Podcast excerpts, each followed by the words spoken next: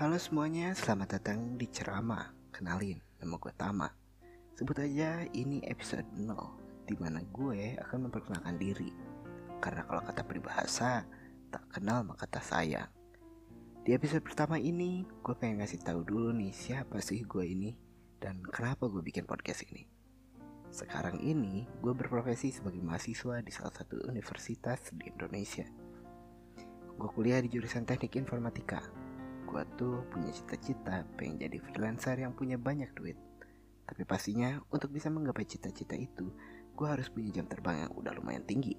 Soalnya, kata orang-orang, bakal susah kalau mau jadi freelancer dari awal karir.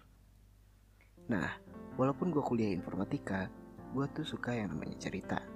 Entah gue yang cerita, maupun orang lain yang cerita.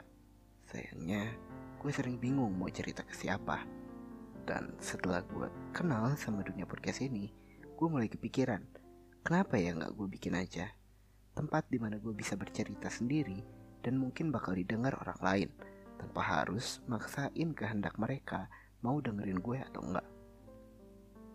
Di podcast ini gue mungkin akan banyak bercerita seputar pengalaman, keluh kesah, dan lika-liku hati yang gue rasain.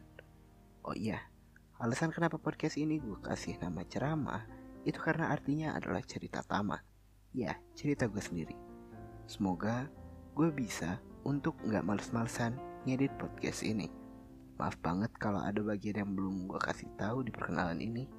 Next, mungkin gue bakal cerita tentang keadaan hati yang lagi gue rasain akhir-akhir ini.